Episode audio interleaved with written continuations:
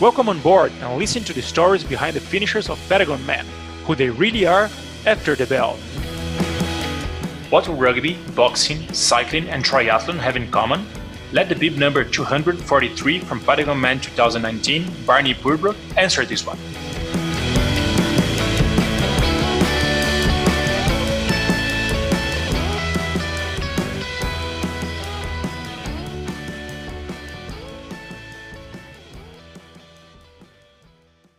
Have you ever imagined a rugby player riding a bike? And if I tell you that this rugby player is also into boxing and can ride really fast? In this episode of After Bell, I'm happy to welcome Barney Purbrook. Welcome, Barney. Thank you very much. Pleasure to be on. Uh, super nice to, to hear from you again and to talk to you. You have a quite different sport background. But before talking about what you are doing today, I'd like to know where this come from. How was your childhood and your relation with sports? Yes, so uh, growing up, rugby was always my main sport. So I played a lot of it at school. Uh, uh, I was fortunate enough to be uh, to kind of progress through the ranks to continue to play it at uh, kind of county level, and then uh, fortunate enough to get a, a, professional contract after I left school to play for uh, an English club uh, in the academy squad called Northampton Saints. Uh, so I did. Uh, I played uh, there for, professionally for a year, which was great, and rugby was really the kind of the be all and end all of my life for quite a long period and throughout university. Um, it really dictated um, a lot of my early goals, uh, a lot of the teams I was part of, and a lot of my ambitions. Uh, I was fortunate enough to to use the sport to, to travel around the world and, and meet different people. Um, and then, uh, in fact, after university, I spent a year uh, in Italy playing professionally in Florence, which was a superb experience.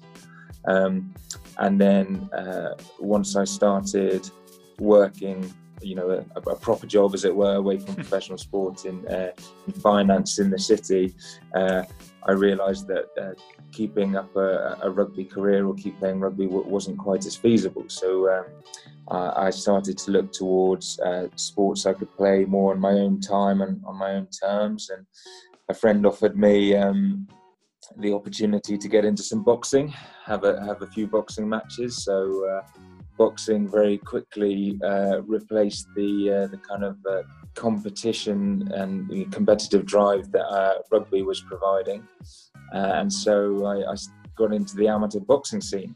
Um, which was uh, incredibly exhilarating, superb fun. Really enjoyed the training, but um, as you can imagine, it's, it's an, a similarly quite abrasive sport, um, and it wasn't always uh, welcome turning up to work with a, a, black eye or a bloody nose. So uh, I needed something which perhaps was uh, um, aesthetically a bit more appealing.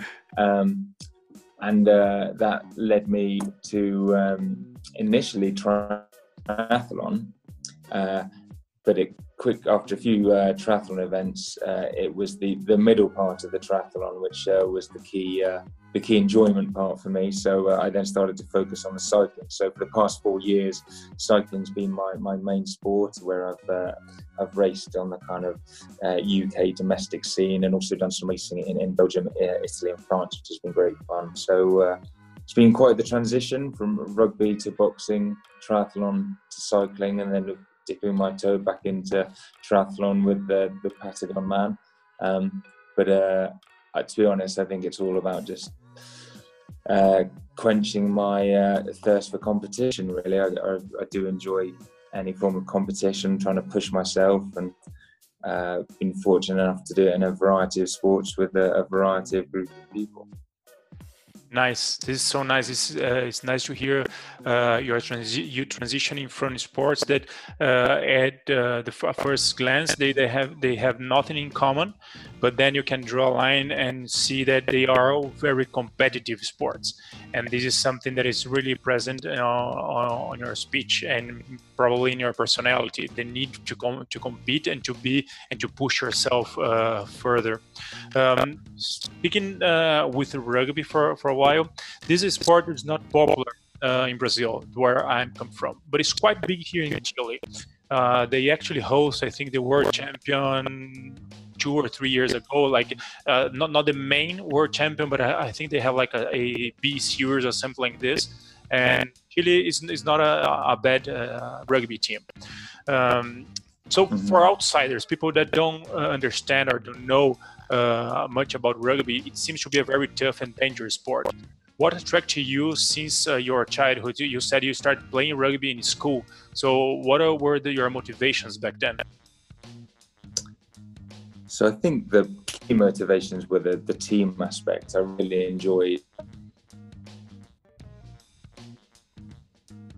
the fact that it was such a physical sport, but within within the team environment, there was uh, a real kind of um, atmosphere around the sport and a real kind of uh, ethos amongst the teams that I initially, um, you know, saw and, and were part of. That everything was about pushing yourself for the greater good of the team and making sacrifices for the team. So whether that be for training or whether that be physically putting your body on the line for the team, and the idea that you know everybody achieves more by their kind of collaborating together for a joint effort. That that side really appealed to me. And also, I think the physicality of the sport. Obviously, rugby is a very, I guess, rugby is a bit of a cross. You know, it's got elements of a, American football in it, but with a bit more kind of flow. So maybe a kind of cross between uh, American football and and soccer. Um, and I, I did really enjoy the kind of uh, the brute force of it, a very kind of pure competition, you know, where you've got uh, one team trying to physically outdo another. And for those eight minutes, it's, it's, really intense competition between the two sides. But then at the same time, very gentlemanly. You know, each every time I was involved in the sport, whilst the the competition for those 80 minutes was fierce, after the game it was shaping real camaraderie between between opposing sides, and, and that was incredibly appealing. Um, so yeah, that would they they were the kind of the the big um, the big attractions to the sport really. Nice, uh, and it's uh, you said it, uh, it's super in, intense, super intense, and with a lot, a lot of uh, physical strength. So for for for me, it's it seems to be a pure strength sport, but I know that is that has a lot of strategy behind it. Um, how does it work in a rugby game? The strategy, how how important it is to have a clear strategy. Yeah, it's very important. I think um, one of the great things about rugby is I think a different type of person. So you've got the kind of larger, more uh, kind of muscular guys who are part of a group that's called the forwards, who form part of the scrum, and then you've got the uh, kind of um, the, the, faster, more agile uh, backs who do much more of the running with the ball uh, on the back line. So, mm-hmm. um, in terms of strategy, each different position has got specific roles which they're, um, you know, they need to. I guess uh, exert their advantage over their opposing number on on the field, and so making sure a strategy that uh, kind of optimizes the tools that you have at, uh, at your resources is, is, crucial. So if you're a, a, team which is a much larger, you know, much, uh, much more focused on physical strength, you want to try and really dictate the game plays into your advantages of physical strength. Whereas, I guess, if you were a team which was a much faster and much more agile, you want to kind of keep the ball moving much more and, and, and move the big guys around. So, mm-hmm. yeah, strategy is definitely a large part of it. And in, in, fact, when I became professional, that was, you know, a, a part I underestimated. You know, I, I say being a professional rugby player, a large quite a surprising proportion of your time is spent, uh, you know, in the classroom, uh, learning up about the strategy of, uh, of opposing teams for that weekend and how best, you know, what strategy to adopt, which will mean you will be able to put your uh, your team's strengths to best work. So yeah, it's, it's, it's definitely crucial and, and even more important the kind of higher up in the sport you go.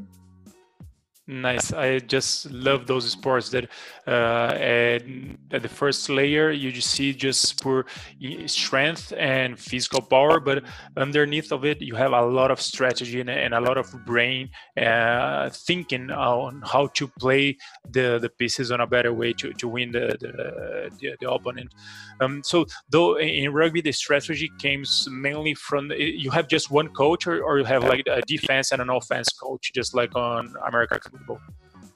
So it's similar to American football. You often have um, a kind of overall coach, and then you'd have a coach who is specific for the forwards and a, and a coach who is specific for the backs. So in a similar line to American football, the way to the equivalent would be imagine if you had a coach for the kind of the line of scrimmage, and then uh, another coach for your kind of um, quarterback, running back, wide receivers. That that's how it, it, it's split a bit more like that within rugby. But yeah, you do have you know specific coaches for the for the specific specific areas uh, of, of the game. Nice. And uh, tell me, tell us about uh, your experience as a pro player. I think that is something that uh, everybody that that is listening to us uh, have thought once in a lifetime to be a pro in any sports because our audience is mainly uh, people that are in love with sport and something that uh, at least once a time, once in a lifetime, they, they thought about being a pro player or uh, dreaming on be a pro player in any in any sports. So you you were there. Uh, how how is it like?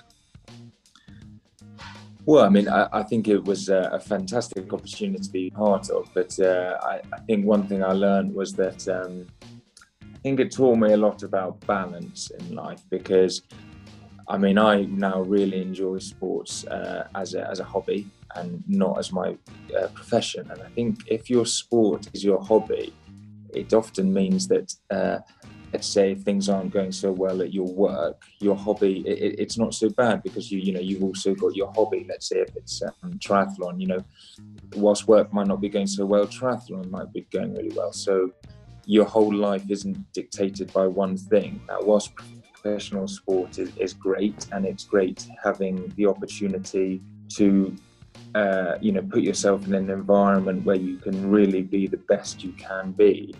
One of the disadvantages is it's all you do.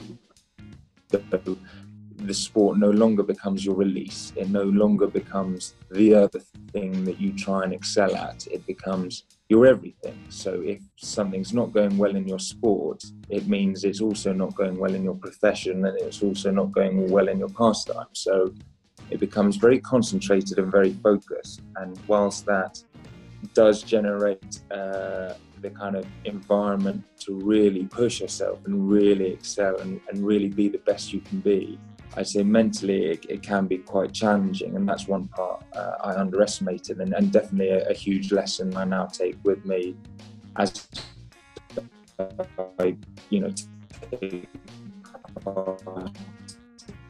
balance the lessons I learned in terms of balance playing professional sport. I, I take, I try and take with me wherever I go. But the advantage of professional sport is you are surrounded by people who are dedicated to enabling you to be the best and you have the time and the resources and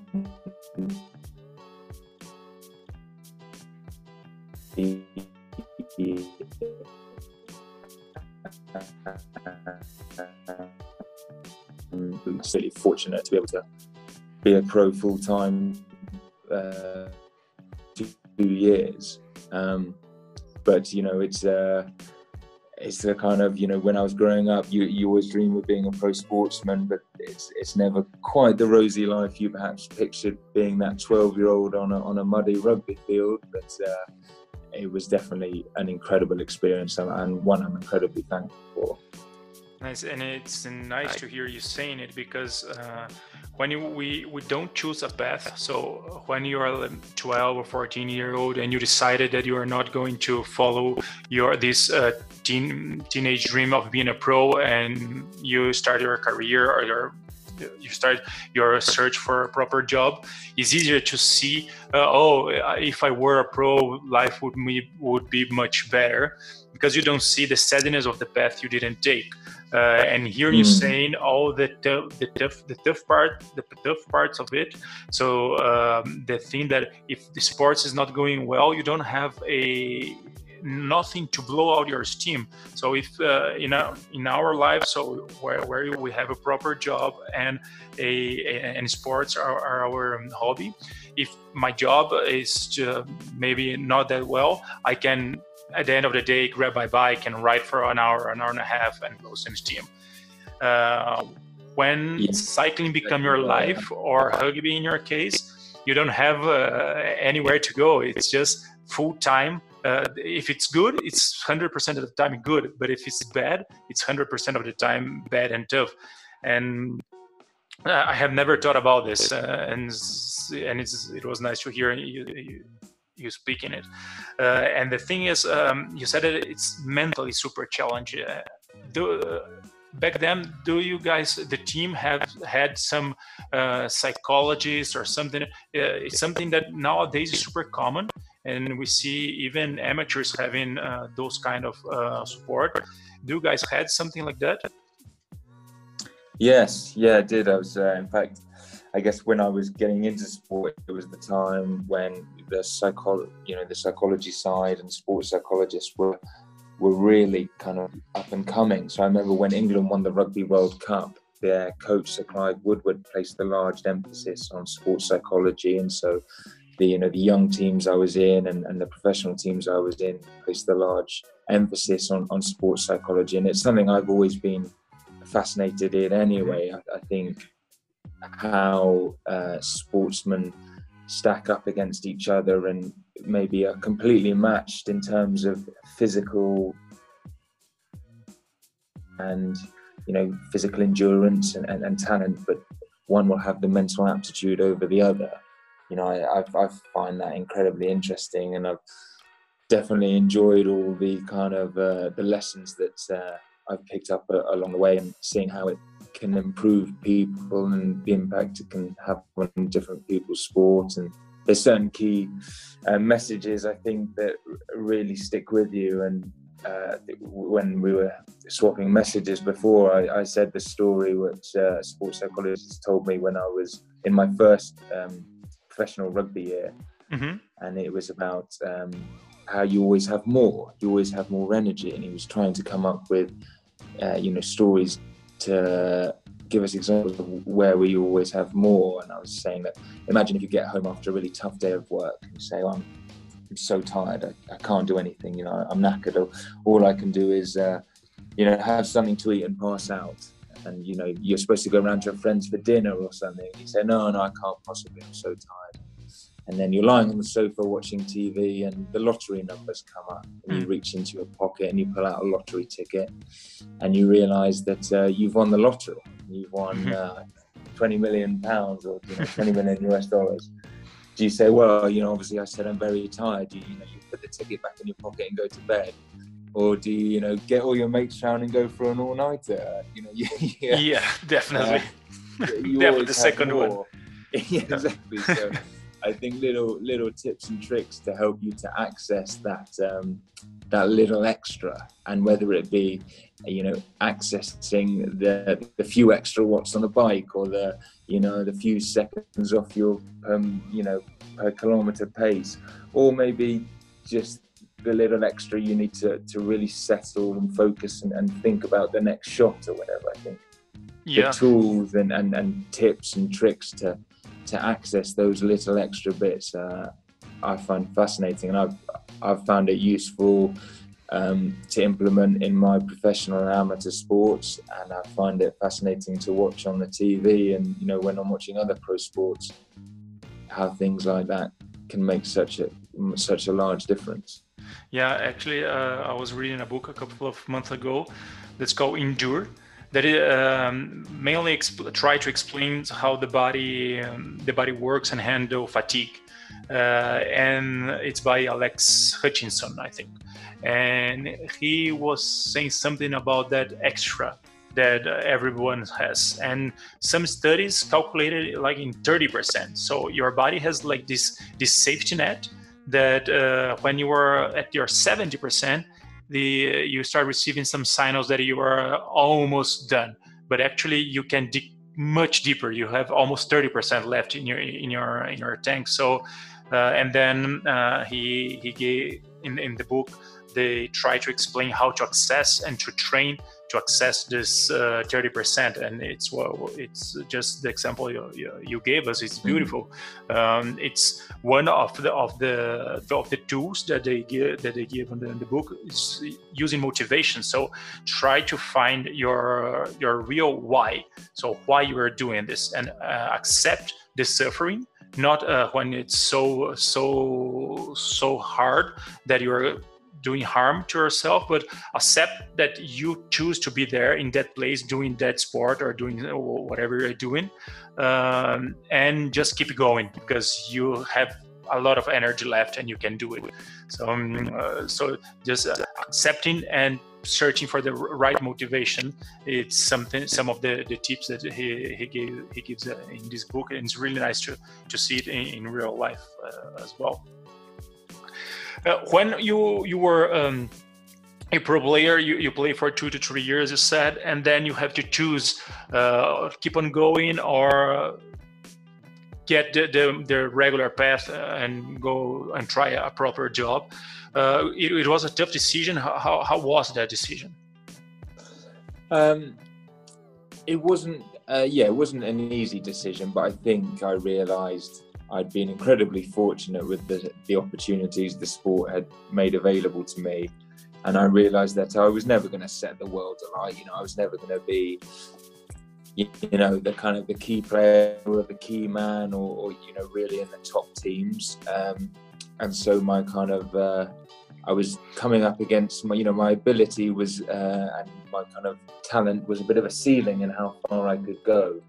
And, um, uh, my parents and I had uh, invested a lot in my education, and mm-hmm. I wanted to make sure that uh, you know I, I, I made good on that investment, and so uh, I kind of realised that whilst I'd been I was incredibly grateful for the experiences professional sport had offered me, it mm-hmm. probably wasn't going to get much better, and I was going to be you know an okay player, but but nothing nothing special and a kind of a, a better career path and, and, and one filled with uh, uh, more ambition and, greater development opportunity uh, lay elsewhere.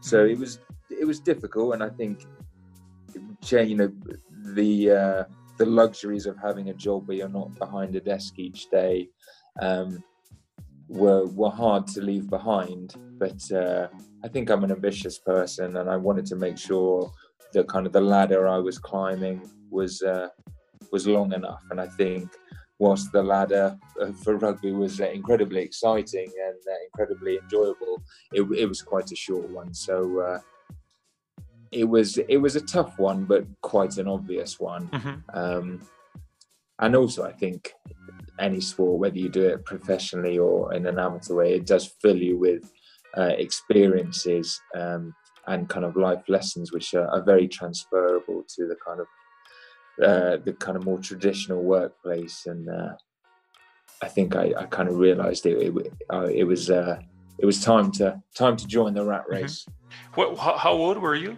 at, at that time?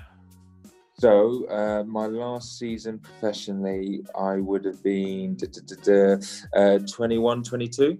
21 22 and you uh, and hearing you you talking uh, and guiding us uh, into your decision process um, seems a very mature one.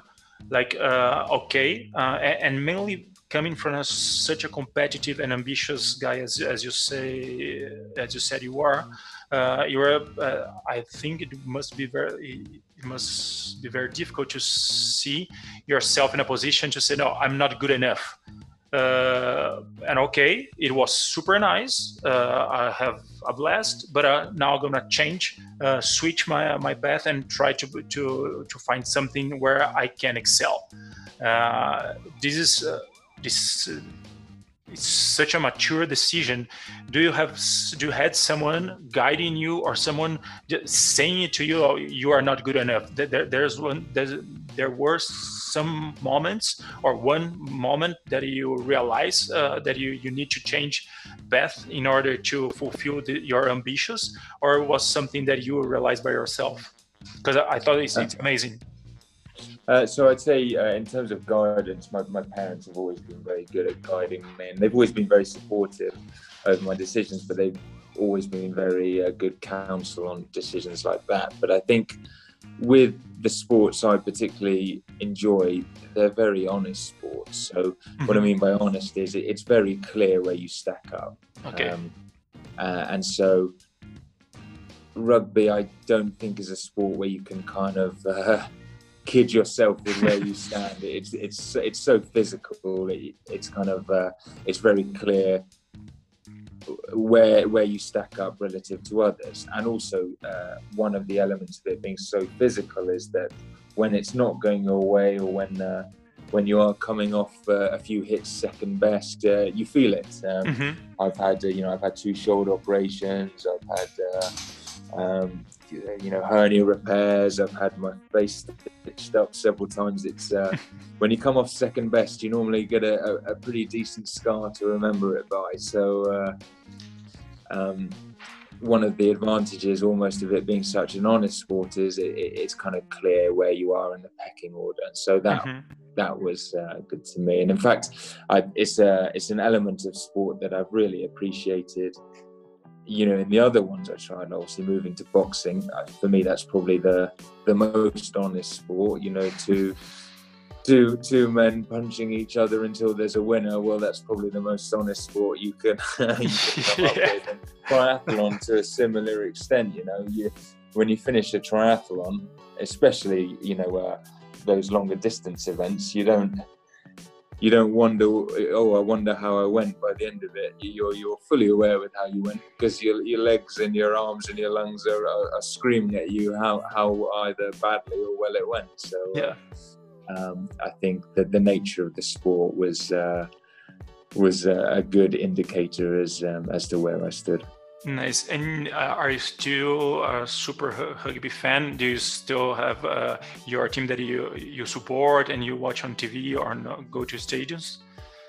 Yeah, I, I, do. I am still a big fan. I've still got quite a few friends who are still playing it, so I, I always want to see them do well, and I always want to see them get the best out of their careers. You know, you know, when I started playing with them, we were all in the academy, and now some of them have gone on to get England caps, and you know, are still playing at the top flight in in the UK level. So it's, uh, you know, I'm still an avid supporter of them and the teams they play for, and I'll, I'll always have a, a fondness for the team that gave me my first professional contract, and I, I want them, you know, always want them to do well but to be honest, now when I watch the sport, whilst I love it, uh, it's just so physical. I mean, the, the hits you see going in, yeah. just uh, you know, I'm, I'm kind of watching it through uh, through my fingers. But uh, uh, yeah, I'm still a huge fan of the sport, and I think it's uh, I think it's a great sport to be part of. I mean, the one thing I, I mentioned already, but you know, things like teamwork. When you see rugby teams work well together and you've got 15 guys and, and you know there's seven guys on the bench all you know making a huge physical effort for the guy to their left and the guy to their right. I think that's incredibly inspiring and i think uh, watching that on tv and supporting that is uh, is, is something I, you know i'll always cherish. Nice. And then uh, moving a little bit to to your boxing career uh, another super um, physical uh, sport uh, and honest, as we're saying. Um, what is what is the stress or the strategy behind a good fight? Because uh, again, for someone that probably don't know the the, the sport is just two guys uh, trying to hit each other in the face and at the end of the day it is but uh, i believe it, you have a way of doing it mm. regarding your opponent studying him and, and, all of this stuff so uh, this is some so this is part of the sport that you that you always that, that always attracts you yeah definitely I, uh, so when i got into boxing i kind of uh, i completely underestimated how much of a thinking man sport it is. I mean, the top boxers, their composure is unbelievable. I mean, even I remember, you know, the first time I got in a ring, your kind of instinct when someone starts throwing punches at you is to kind of stick the head down and start swinging your arms wildly, and you kind of go into this uh, natural protectionist response when actually the thing to do is to keep calm and be composed and think about your shots. Don't waste energy you know. Think about what the opponent's doing you know. Watch that punch come towards you until the last second and, and try and duck it and, and you know respond with one of your own. And um, that type of strategy. So working out the kind of the the style of your opponent and then how best to combat it. It was uh, it was so much more thoughtful and uh, considered a sport than I ever gave it credit for. And the more I got into it and the more I did it the more I really enjoyed that aspect of it. You know the whilst yes, you had to have this uh, physical ability to last the rounds, you also had to have this incredible composure and be able to uh, kind of, um, you know, uh, put down such a physical effort whilst remaining composed. I, I, found that incredibly appealing, and the fights I had, I, I really enjoyed the the build up to it and the, the kind of um, almost in a similar way to triathlon, you, you know you do a huge amount of training for this one event, but then mm-hmm. When you're in the moment and you're against that one person, it's about remaining composed and making sure you stuck to your strategy. And you stuck to your strategy even if uh, you know your opponent is throwing 10 punches to the you know 10 punches to the second almost that you. Kind of keep your head and think you know it's okay. He's going to wear himself out and you can respond with the you know the left right hook that you know will get it. Um, so yeah yeah definitely uh, uh, an, an, incredibly appealing sport and, and one which was much more strategic than I than I ever gave it credit for initially Nice. And, and, why did you start it? Uh, it was someone that invited you, or it's a, it was a sport that it was in your family for some reason? Uh, why do you get into boxing? No, it wasn't in my family at all. In fact, it was a friend. I was at university uh, with mm-hmm. a friend, and so I was uh, I was now working in the city, and I was kind of playing rugby a little bit, but not very seriously. And this guy was putting on uh, an event at uh, a nightclub and the event was you know a load of amateur boxers do some fighting uh, against each other. And then you know after the night there's kind of entertainment and drinks. He was looking for fighters to do this fight. And he asked me and i thought you know why not? Why not give it a go? Um, and so you know we all got sent to a, a boxing gym and we did a kind of it was like an eight week course of getting into boxing with the idea that we'd all have this fight against each other at the end and I thought it was amazing. You know, the training was so intense. For the whole training, you had this kind of clear date in your mind where it would be you and one other in a ring in front of all these people, and, and you'd get to demonstrate, you know, how far along you'd come in the eight weeks. And I thought, brilliant, let's go for it. And I, I really enjoyed it. And so after that first event, you know, I thought, right, let's do a few more of these. And so then I joined a boxing club and got into it and tried to you know work my way up. And uh, yeah I thought it was I thought it was, it was brilliant. I thought it was superb. Mm, yeah. Mm, nice. It's uh, it, I remember boxing in the well watching boxing in the 90s because Brazil has a had a famous boxer. Uh, mm. and then what it was it was I think a couple of years before Mike Tyson uh, come to the to the sport and uh, st- and the sport start to become a, a, a huge show. Uh, so I um, I I remember watching some fights and, and thinking to myself, why they are doing it it's not uh, it's, it's, not something that uh, I would be willing to do just to get, get up in a, in a, ring and fight for for a couple of minutes. And then at the end of, of the of the, of each fight the the fighters are just uh, complimenting themselves like gentlemen. So um, I, I, was really young and that called called my attention for uh, how the dynamic of the sport uh, was. And uh, and it's interesting. So, and now we are seeing not not boxing but MMA that is coming back mm-hmm. uh, with, with full potential. So uh, we see we're still seeing a lot of fights on TV, and now much more much more clear rules, and it's not something that um, just two guys beating up uh, until the end of one of them. So um, it's nice. Uh, nice to see the, the other part of the of the story to to hear someone that actually practice the sport for serious. It's it's interesting.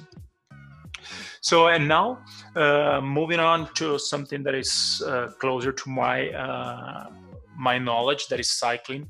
Uh, you are in a, in a, cycling team, right?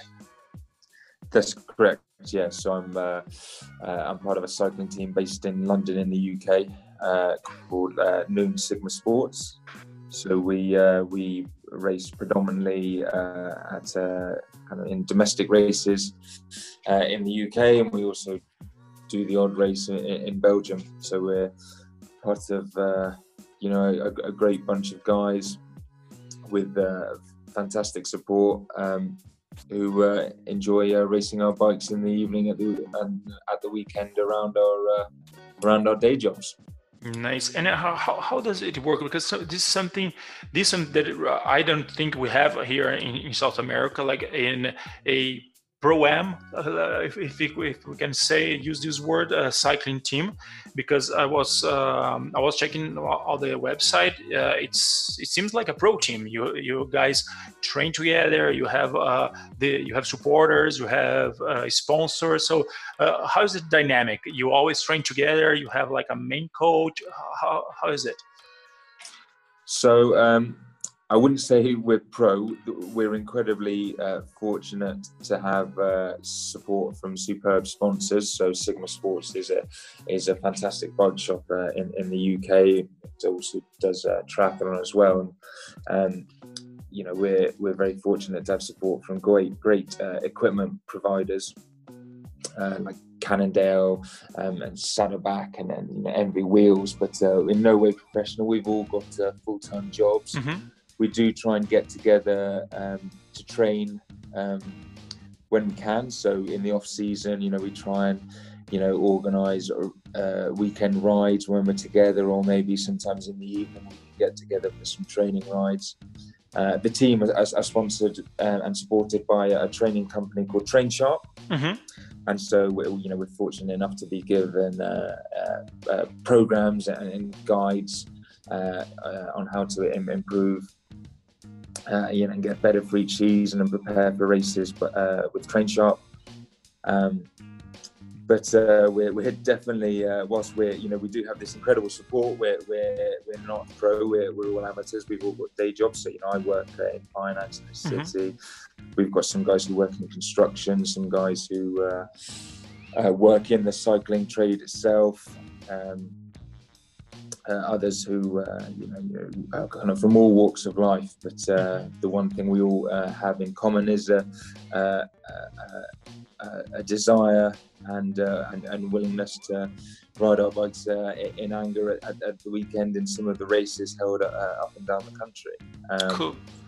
Which is really great, and our, so our the guy who runs our team, guy called Cameron Fraser, you know, works hard at making sure we we continue to have this support. Um, of the sponsors, and we try and get their brands out there. Um, you know, either on social media or at the races we attend to, promote the, the products nice. that, uh, that we have. And uh, obviously, it's kind of exceptional circumstances at the moment. There's been no racing, but mm-hmm. um, as part of the usual season, um, there's uh, especially in London, we've got uh, criterium races in, in the evening. So that's um, for those that don't know, it's a kind of a much uh, shorter, faster paced race, normally around an hour long, around a kind of go go kart uh, track style uh, loop. So we mm-hmm. often, you know, on Tuesday nights or Wednesday nights, you'll find us uh, a, a, group of guys all tearing around a kind of go kart track,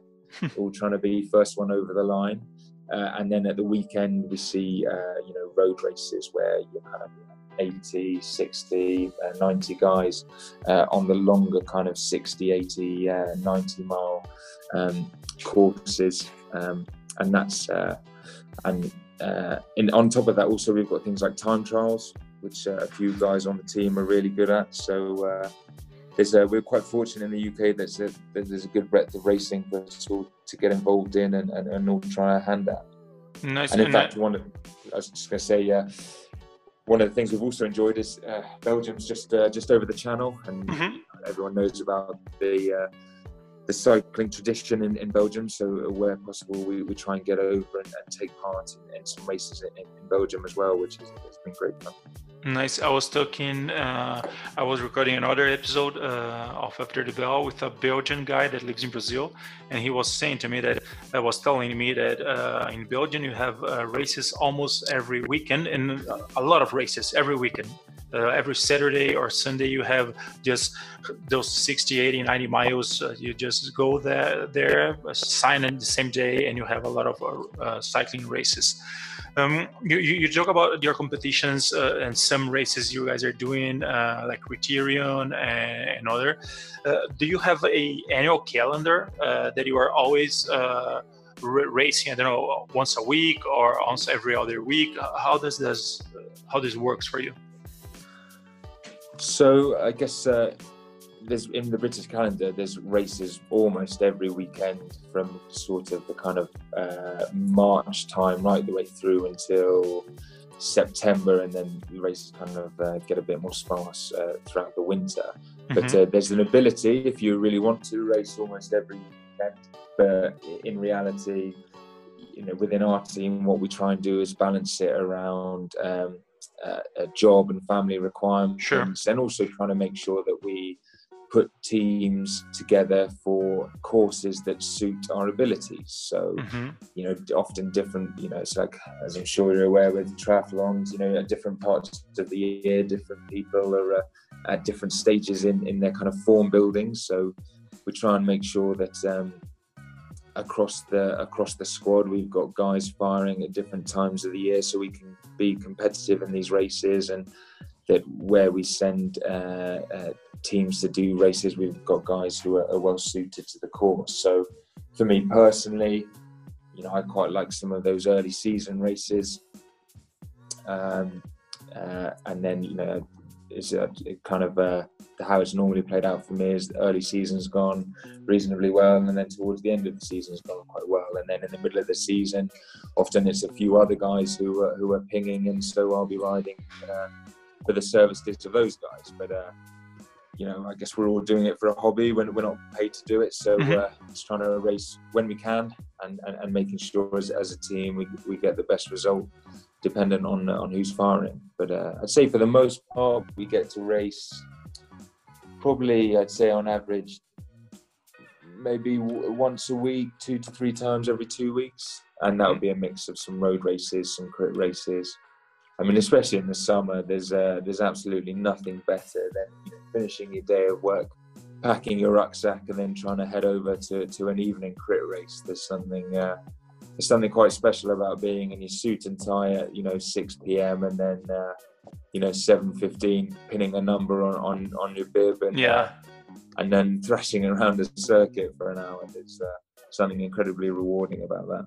Yeah, and crit races are so intense. Again, another intense sport that you are into. Uh, uh, how do you and your teammates uh, train uh, and practice the strategic, the strategic part of cycling? Because we know, in mainly in road races and in large uh, races like 60, 80 miles, you have a lot of strategy going on.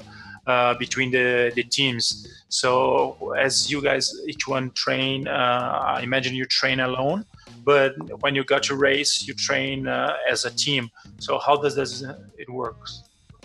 It so uh, what normally happens is at, at, the start of the year, um, when there's not as much racing, we do try and make sure we uh, we get as much riding in together as we can. So you know, in the mm-hmm. winter, it's about um, you know just getting used to riding in each other's wheels, maybe doing a few mock races every now and then within the team, and just just getting a flavour for how each rider operates.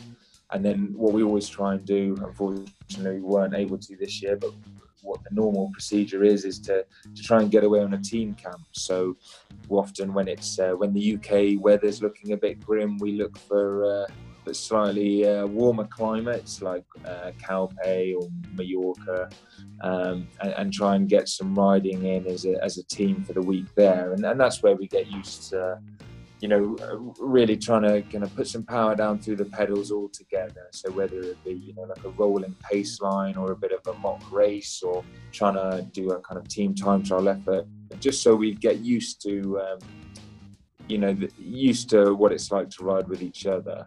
And then in terms of tactics, you know, when we get to a race, as you know, as a, a sport's often the case, you know, your, your plans all all well and good until the racing starts and mm-hmm. you know, someone gets a puncture or maybe someone crashes. So we kind of try and go in with a rough idea of you know what we think is going to work best on the day, but we always just try and remain alert, remain alert you know remain communicative throughout the race and make sure we're talking to each other. Who's feeling good? Who's maybe not feeling that great? Mm-hmm. who could maybe um, who maybe could put a good effort in in the next climb or you know maybe a little counter attack work there.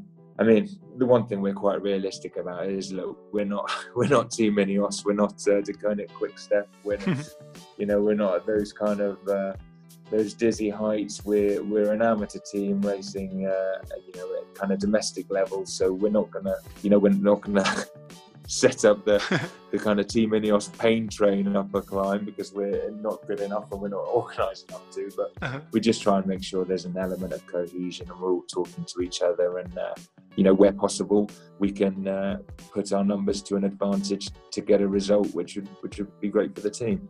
Nice. This I I, I love cycling. Uh, not not as much. I, I love watching cycling. Uh, I'm not. Uh, I'm a, a, full triathlon guy, so I like uh, the three sports, but I don't. Uh, I'm not in. I don't love one uh, out of the more. just one more. So I'm. I have a lot of friends that are into triathlon, but they just love cycling, or other ones that just love running almost nobody loves swimming, but uh, yeah, those those type the, this type of triathlon just not exist. So, but I'm I I like pretty much the same three of, of them.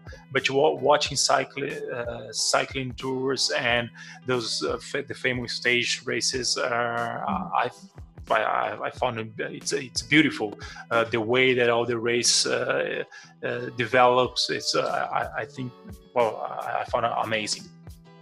You well we, are already we already know that you are a super competitive guy, and you have a job in finance um, uh, being, where you need to be an expert in risk risk, risk management and investment and all of this. So how do these two skills, so being so so competitive and an expert in risk, have helped you in your sport life?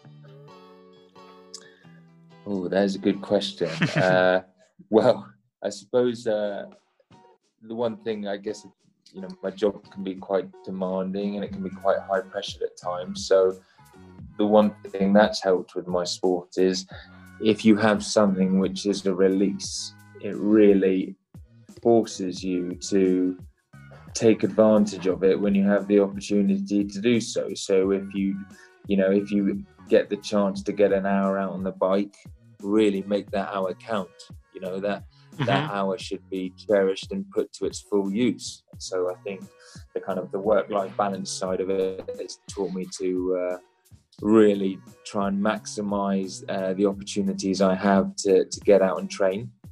Uh, and then I suppose the other side of uh, risk management is risk management is all about uh, risk and reward. You're looking at the risk of an investment and the potential reward. Mm-hmm. And I suppose, you know, throughout sports like, you know, triathlon or cycling or boxing, those uh, risk reward decisions are, uh, are constantly presented to you and uh, I'd like to think that you know maybe some of the uh, rationed decision making I hopefully make in uh, in my uh, day job uh, somehow uh, enable me to make decent decisions as part of my hobby.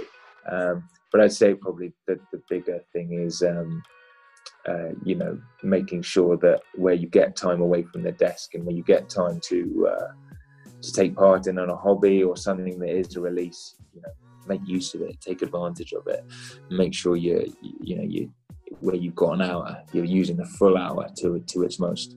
Mm-hmm. As you said when you were talking about box uh, boxing, uh, don't waste energy. You know? Be yeah, focused and don't waste energy in anything you are doing in life.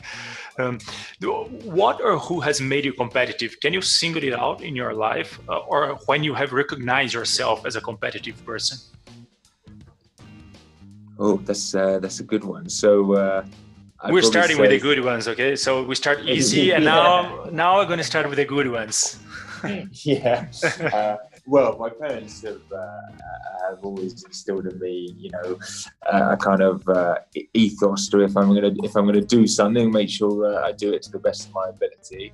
And they've always, uh, you know, I see them as uh, successful people, so I want to emulate them. And I guess you know, being there's an element of wanting to compete and be successful like like, like they have been also, I you know I was at a, I was at a boarding school, and I think you know guys at a boarding school is always rife with competition. You're always trying to you know be better than the other guy, and it's all a bit of a you know a bit of a scrum to work out who's going to be the last man standing.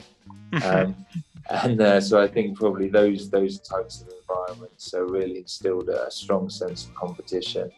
Uh, and also I think it's just more enjoyable that way. You know, you make something yeah. a competition, it's uh, it's more enjoyable. Um, obviously, uh, you've got to get used to losing. Everyone loses every now and then, but yeah. uh, I guess it's the lessons you learn from losing, and make sure you uh, you come back harder the next time. But yeah, I think uh, I think I'd have to say. You know my upbringing, and then my, my school life and sport being uh, sport being a large part of that, made me competitive, and I think it's you know it's not just sport. I think I, I try and be competitive in, in most mm-hmm. things, mm-hmm. whether that comes across as being you know, ambitious in my uh, my work life or uh, ambitious in, in the hobbies I do. I just uh, that's where I get the most enjoyment from it. Beautiful. And being as ambitious and competitive as you are, how do you feel when you face your limits? Because uh, sometimes uh, we get there, then uh, we need to find a find a way or a, a workaround to uh, to extrapolate our limits, to expand it, or just to face it. So, how do you feel when, when these times happen? Yeah, I've got I've got to admit, I'm probably not the not the best at dealing with that. Um, you know, uh, I think uh, especially when if you've got a full time job as well, you, you're gonna kind of come up against time limits or or you know you're just if you're just not doing something full time, you're gonna you know you're gonna hit those ceilings um, where you wish you could do more. And I guess they're always tough to take, but uh, I suppose you've got to even if let's say you've reached the limit or you, you, have reached a, a, kind of challenging step, I always try and think of how enjoyable the journey is. Like, mm-hmm. I'm trying to think. Um, I remember my, for example, my training for, uh, for Patagon Man, I was constantly struggling with uh, injuries on the run, you know, little tweaks. And it was just driving me mad. It's just mm. so frustrated. You know, I wanted to get out and get these miles in. And, you know, you couldn't, and you had to, you know, do your exercises with the Swiss band or whatever at home. And it was just driving me mad. You know, I found yeah. it so frustrating. And then you think, you know, I guess it's times like that where you've got to pause and, and, and maybe see the bigger picture and you know, appreciate what you're able to do at the time and, you know, try and see the bigger picture. Um, I'm probably not, you know, I, would be the first to admit that I'm probably not always uh, the best at seeing the bigger picture. And, uh, you know, it, it, always hurts to come up against the, the roadblocks and, and, and, the hurdles, but I guess uh, you, you're, you're trying to see the, the, the broader perspective and, and, the larger goal you're working towards. And, and also, I guess, appreciating the constraints you're operating within. I mean, you know, I know some of the constraints people got over to, you know, make it to the Patagon Man mm-hmm. competition. And I know some of the guys I ride with who have got, you know, families and much more demanding jobs and much more demanding uh, family lives. And, you know, they, uh, they appreciate those um, those other aspects of their life, and I guess you can either see it as a as a kind of barrier, or or, or you can see it as you know just a an, an, another thing that is part of your life which you have to kind of interweave with your with your sporting ambitions so i guess there's different ways you you can see it and there'll always be someone who, who's who's got it worse and is and is doing better with a with a tougher you know a, a tougher hand they've been dealt with so uh, yeah. i guess trying to see the bigger picture and take enjoyment with uh, what you're able to do but uh, you know, when you're in that moment and you, you can't get out on the bike, you can't go for your run, or you, uh, you know, you, those those extra few watts just aren't coming to you. It's uh, yes, it, it, can always it can always be a tough one. Yeah, it's, it's something that it's easy to to to talk about it and to explain, uh, but when you are, as you said. Uh, in the middle of a climbing or trying to uh, break the, this watts limit and uh, you need to and you and you fail.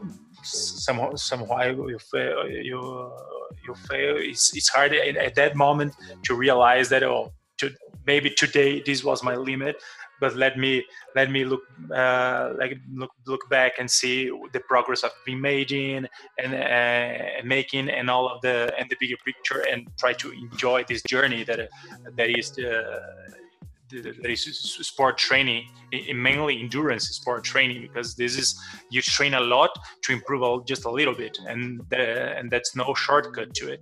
So um, that, that's yeah, something that I like. I love about endurance sport, but it's something that I had I had to learn as well uh, during my my my first years into marathons and triathlon that oh so I'm I've been training for like six months 10 12 15 hours a week just to improve like one minute two minutes and that's it. Uh, it's training a lot to improve a little. This is this is the this is endurance sport yeah absolutely and and look i mean i'm and maybe I'm uh, I'm saying things which sound sensible, but if you ask any of the people I train with, uh, I'm I'm definitely prone to a to a grumpy ride home and, and uh, you know giving everyone else in, in the group the silent treatment because I didn't hit my watts on a on a, yeah. on a particular effort. So uh, you know I think as you say, everyone who's done this type of sport has that feeling where that workout didn't go your way, but uh, you know, as as you say, it's one of those things.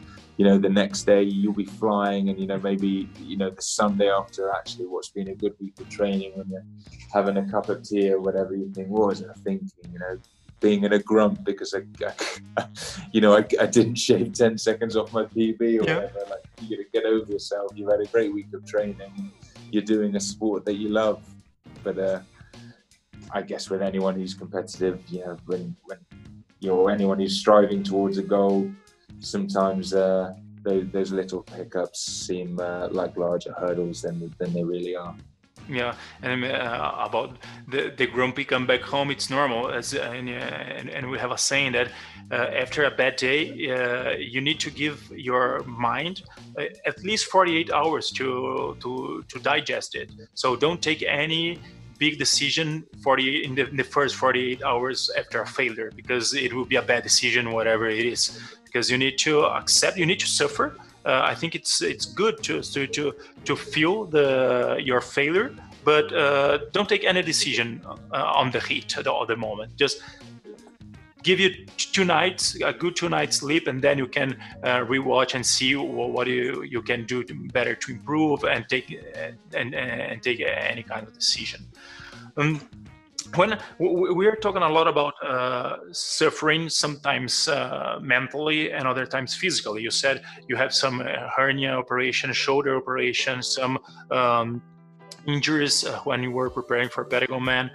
Uh, how do you handle this suffering and what is the motivation too because someone that is not into into endurance sport yet and they're listening to us probably they're thinking they're uh, just uh, two crazy people talking about uh, the love for suffering and the love for pain and we know uh, it's not it so w- what is into you i guess uh, I guess uh, it's uh, what I see as the reward, the sense of achievement and the, the sense of uh, accomplishment after either achieving goals or, or, or you know, do, doing well at a race. And, you know, try and work, set myself ambitious goals and, and, do what I can to work towards them. And the, the suffering is in, in, the knowledge that achieving those goals is, uh, you know, almost uh, euphoric. I think, you know, the the races which I've, I've, been fortunate enough to finish, you know, either on the top step of the podium or even on the podium, you know, such a, a great feeling of, of, of pride and and reward that that's what it's working towards. And uh, you know, whether it be repaying uh, repaying support by uh, family members, friends, mm-hmm. training partners, coaches, or or you know sponsors, that that that feeling of accomplishment and uh, achievement, I think, is worth the suffering. So, you know, like, and I think that that sense of accomplishment is different for everyone in terms of you know whether you go to an event and your target is to win it or to come in a top 10 or just to finish it the sense of accomplishment doesn't doesn't change. You're still getting that same reward. And suddenly those uh, those moments of suffering and those tough points just seem to flitter away and you're left mm-hmm. with that uh, that sense of pride. And for me that you know that those uh, those feelings of accomplishment and those feelings of achievement and and and, and uh, successful competition make it all worth it. And uh, yeah, I think you know it's like anything. You, you know, good things come to those who wait. If, yes, if you really, the more you put in, the more you'll get out. And I, I think that's really true. And if you know you, you've put loads into something, and you know you've given a true reflection of yourself in something the the reward is is fantastic in my view, and obviously everyone's reward is, is different, and people have, have different goals, but achieving a goal you set yourself, which is a real stretch target, is uh, you know something I, I really enjoy. And, and, I think that uh, triathlon or uh, marathons, endurance sports in general, has this uh, the, this beauty that it's each uh, one that is starting a race, uh, every everyone that is starting a race can win it. Uh, and somehow so because they are not uh, well you have like like 1% or maybe 0.1% that is going for the win the real win for, for the first uh, first place at the podium but you have 99% that is uh, has its own uh, goals and in that day probably 90% of them will achieve that goal and it's uh, it's not a like a soccer competition that one team always lose uh, in an endurance event like a, a triathlon race you can have a perfect day where everybody wins and I think this is uh, the beauty of our sports and uh, those uh, massive uh, endurance sports. Getting, yeah, definitely. No? I was just going to say, I think things like that definitely add to the atmosphere of those kind of triathlon endurance events in particular, like the the feeling of uh, crossing a finish line and, mm-hmm. and feeling you're part of a, a, kind of group of winners, as it were. I mean, yes. it, sounds quite cheesy, but uh, that's what it feels like. And you know, those kind of uh, that after party celebration we had, uh, and the kind of shared feeling of of achievement is. Um, something incredibly special and and, and uh, quite specific, I think, to uh, those kind of endurance events. Yeah, for sure. Um, now, talking about a little about uh, your journey to Patagon Man, uh, it, the, that was your first time in Chile. Yes. Yeah. yeah. And what had you imagined to see in Patagonia, and how maybe how you imagined it would look like, and what and what you actually saw? So I guess uh, my uh, kind of um, my uh, in my mind I had that kind of postcard image of, of, of, mountains and, and plains and you know you know kind of those wide plains and um, condors circling above and, and the odd lake here and there. Uh, and that was very much it in terms of the landscape. I mean it was the most uh, you know it's, it's just stupendous views wherever you turn. I remember landing at the airport you know you, you drive what 300 meters out of the airport towards Coyhaique and uh, you're just hit with these incredible views and they just keep coming and coming and coming. But I suppose the thing that I um, uh, didn't quite expect, and it wasn't that I, you know, wasn't expecting or I, uh, I didn't think it would happen. Was just how uh, hospitable everyone was and how warm and friendly every every location I went to. I did a, a kind of a brief bit of bit of traveling before the race and a bit after the race, and I felt uh, no matter where you went, you always made to feel welcome, and there was always a, you know a, a, a warm place and a, a decent feed, uh, kind of wherever you went, and so that made the whole experience. Uh, you know, just incredibly worthwhile and incredibly pleasurable. Um, I suppose the other thing that uh, I knew it would be, I knew it would be tough, but uh, I definitely felt Patagonia gave a good account of itself on the day with the, the very cold waters, the, the wind at the top of the climb, and then finishing with the heat on the run. You know, mm-hmm. I definitely, I definitely felt like I got to experience all, all bits of Patagonia um, throughout the time uh, I was there, uh, and so I guess it was a bit more. Um, I suppose it was a bit more contrasting than I thought. Mm-hmm. You know, the kind of uh, even when I just look on the day of the competition. But I would, you know, I was there for what maybe uh, ten days in total, and it, you know, you'd have some days which were incredibly warm and some days which were really quite chilly. So uh, scenery in line with expectations, hospitality uh, far above expectations, and um, in terms of uh, an experience, uh, yeah, far above expectations. Amazing, uh, and that I think that that is the main thing that makes Patagonia so special that it's uh, you can never uh, predict predict with 100% of uh, accuracy what what it would, it would look like. Because sometimes uh, you know December summer it doesn't rain a lot. But last year we had one week of pure rain uh, for the six days prior to the race and then we have the next week six weeks with sun. So this uh, unpredictability unpredictability weather is so nice to to to be there and to feel because you have the four seasons in just one day and this is so different from other parts of, of the world.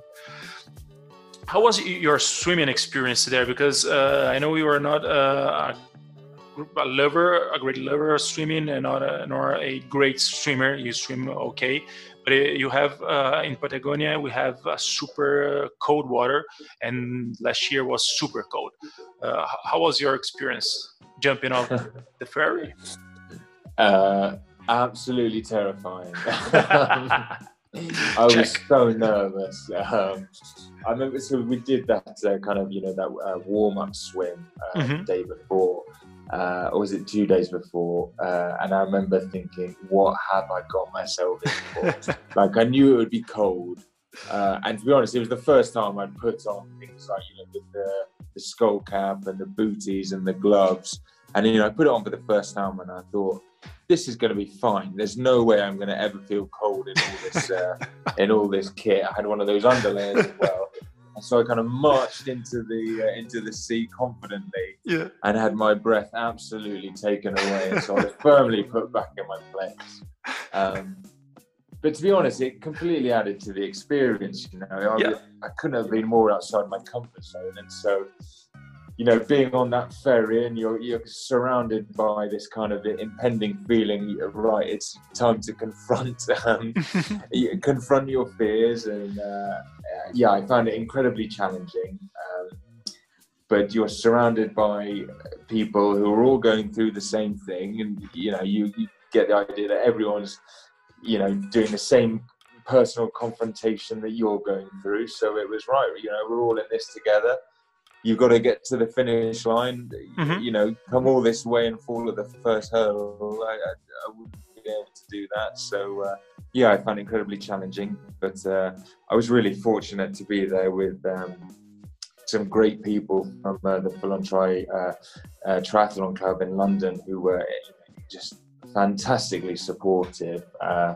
and, you know, we were all willing each other on and we were all you know, stood together on that boat, all wishing each other luck, and that was incredibly inspirational to see all those, you know, to know those guys were, you know, wishing the best for me and, and, and me wishing the best for them, and mm-hmm. you know, we're all in this together was incredibly motivating and inspirational. And uh, that was a, a, real spur. So yeah, I'm not going to lie, I found it incredibly challenging, and the feeling of coming up on that ramp on the concrete, and you know, my dad was my helper, so seeing my mm-hmm. dad mm-hmm. and uh, my mum was on the side as well was just a feeling of absolute relief. You know, that bit was yeah. over. I kind of conquered that bit. The rest would be all right. I know how to pedal the bike, and if the worst comes to the worst, I can always keep walking. But uh, once the swim was done, that was like a, a burden uh, off my back. Um, but having said that, you know what an experience, you know, kind of jumping off the boat. And I remember there just being so many birds circling above, and you, each time you go for a breath, see the kind of high cliffs that were, were mm-hmm. not cliffs, but, you know, high uh, hills that were surrounding that fjord. And you really got the, the sense that you were taking part in something incredibly special. And It was just trying to really uh, use those kind of small, those small moments to to act as uh, motivation to get through it. But uh, yeah, that was. Uh, God, goodness me, I was glad that was over.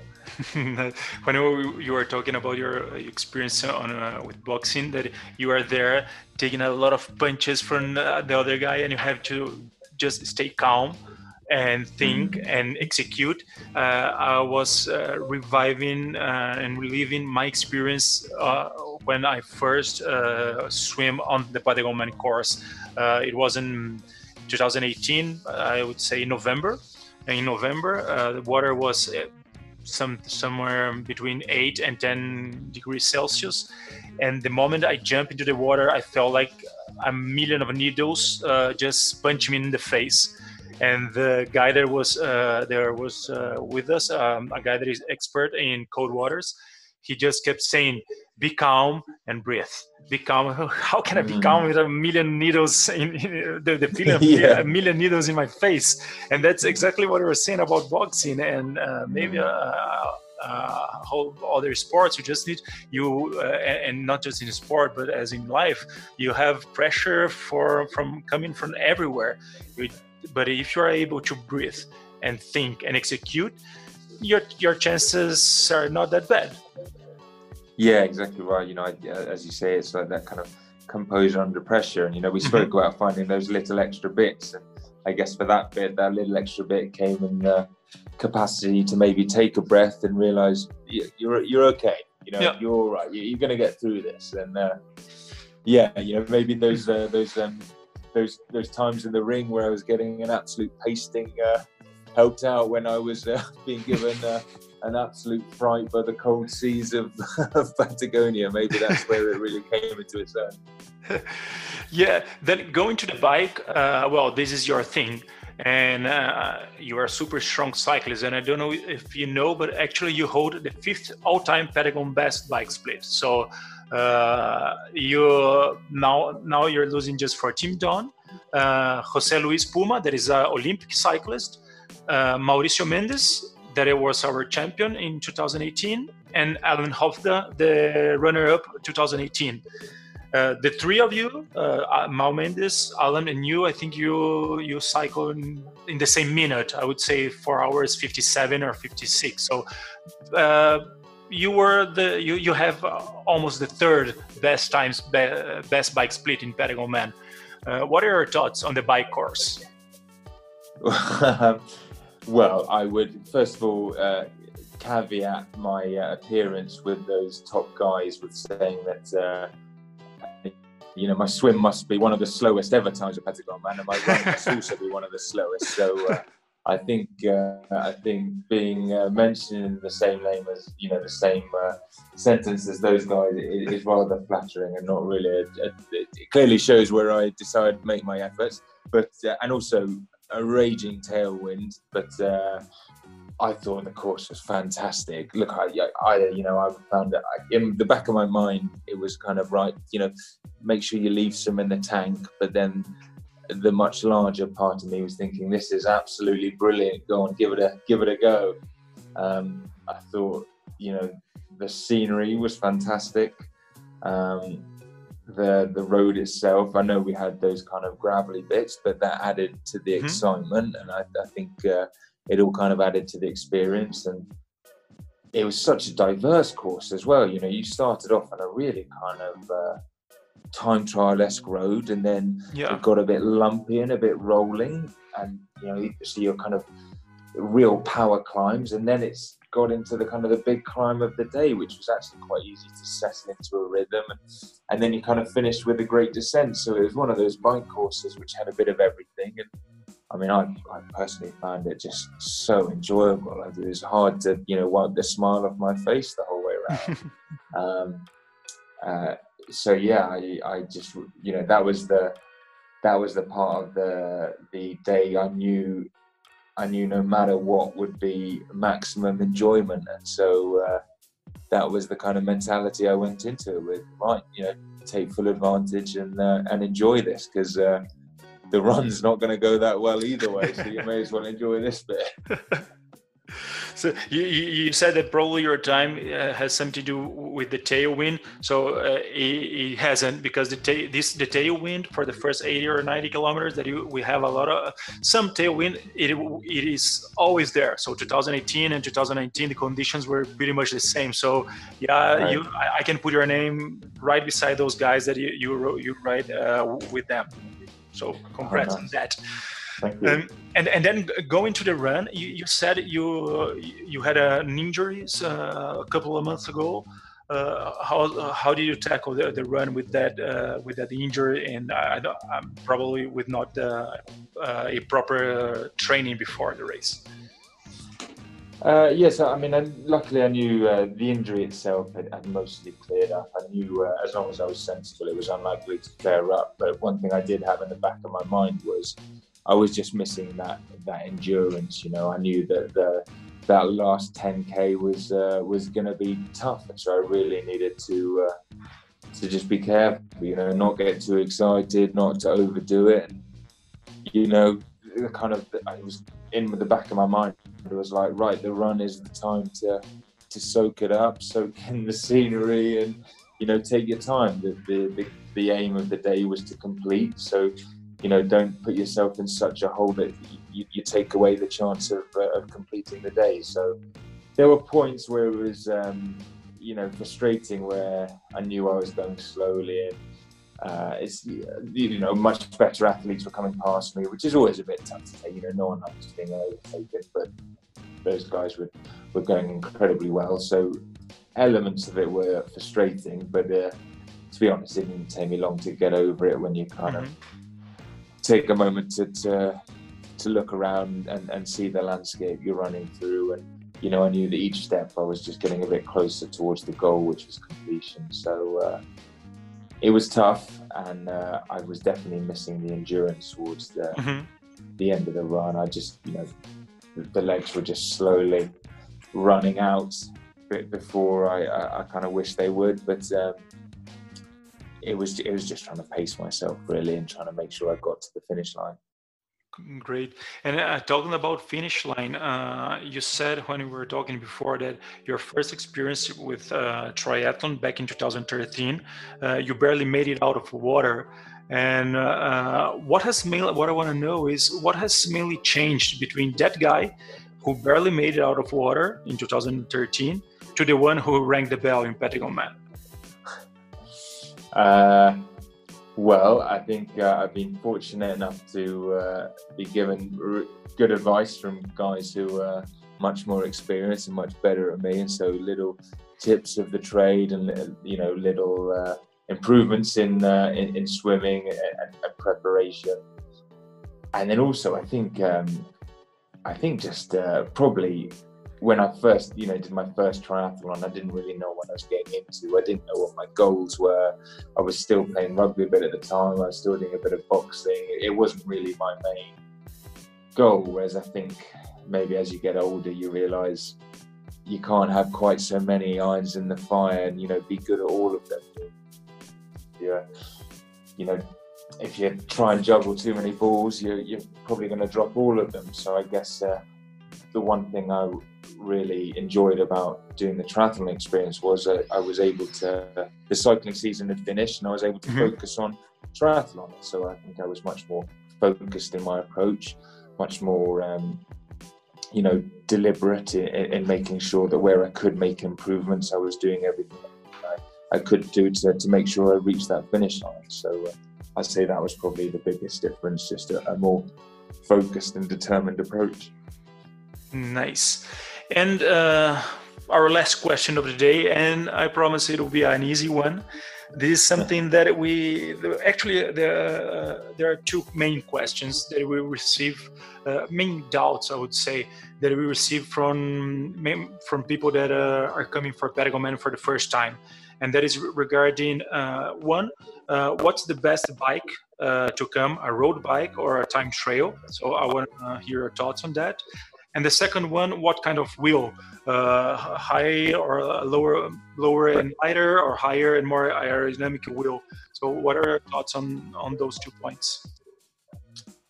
So, I rode the uh, the Cannondale uh, System 6 mm-hmm. uh, which is an incredibly aerodynamic road bike. Perfect. Now I do a lot of road riding, so road riding, so uh, I don't do too much on the time trial bike. So I knew it was a position that was comfortable for me. Mm-hmm. It was a long day, and I knew that you know it was going to be followed by it's going to you know any uh, full distance rather than there's going to be a long run. But I knew that run in particular was so much off road. I didn't want to be coming off a bike and uh, you know being feeling uh, kind of cramped or or um, you know, it coming from a very constrained position like uh, a lot of time trial positions are. Um, I also think, given how varied the course is, uh, for me, a road bike was just better suited with, you know, the climbing, the descending, mm-hmm. um, some of the rolling natures. I felt like, you know, the System Six and those aero road bikes really aren't giving much away in terms of aerodynamics. Yeah. So, for me, it was the more comfortable choice.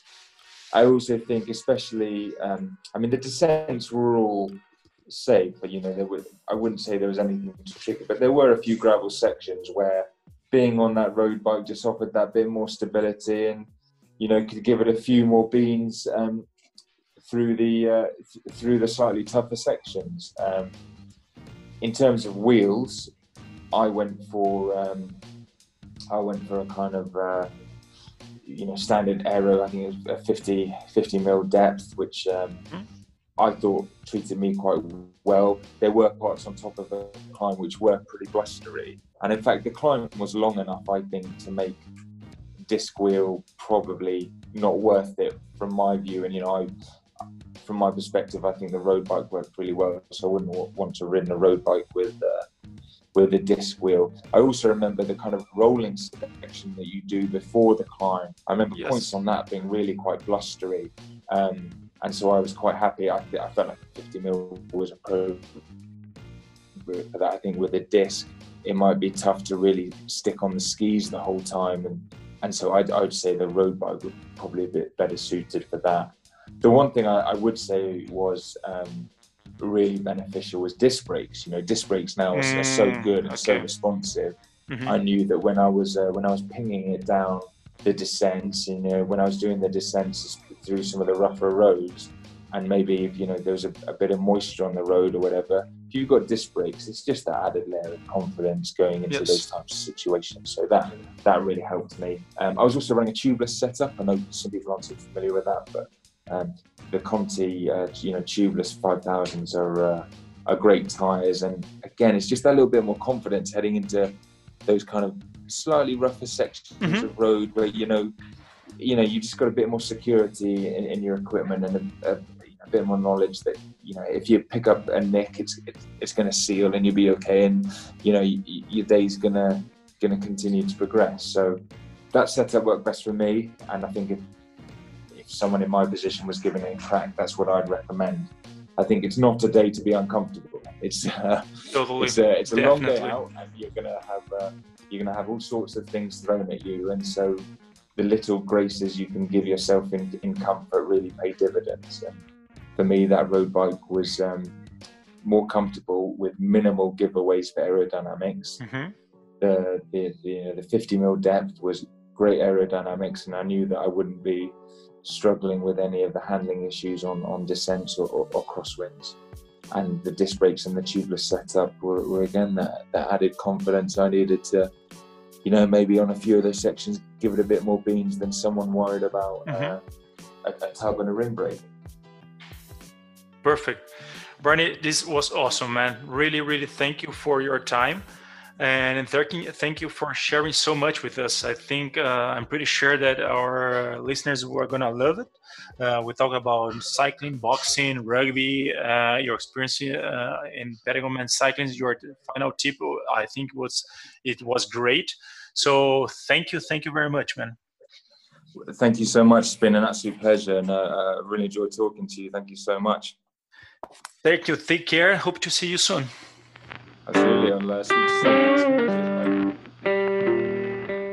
Amazing conversation. Thank you so much, Barney. If you liked this episode of After the Bell, go listen to the other ones. Every week, a brand new conversation with a Patagon man finisher. This podcast could not be made without the support of our amazing sponsors Technofast, Aqua Chile, and Dobank. I'm your host, Samir Rosolem, and with the awesome technical support from Nicolas Mitrano, this is After the Bell. Follow us at Patagon X Try for more cool content and come ring the bell.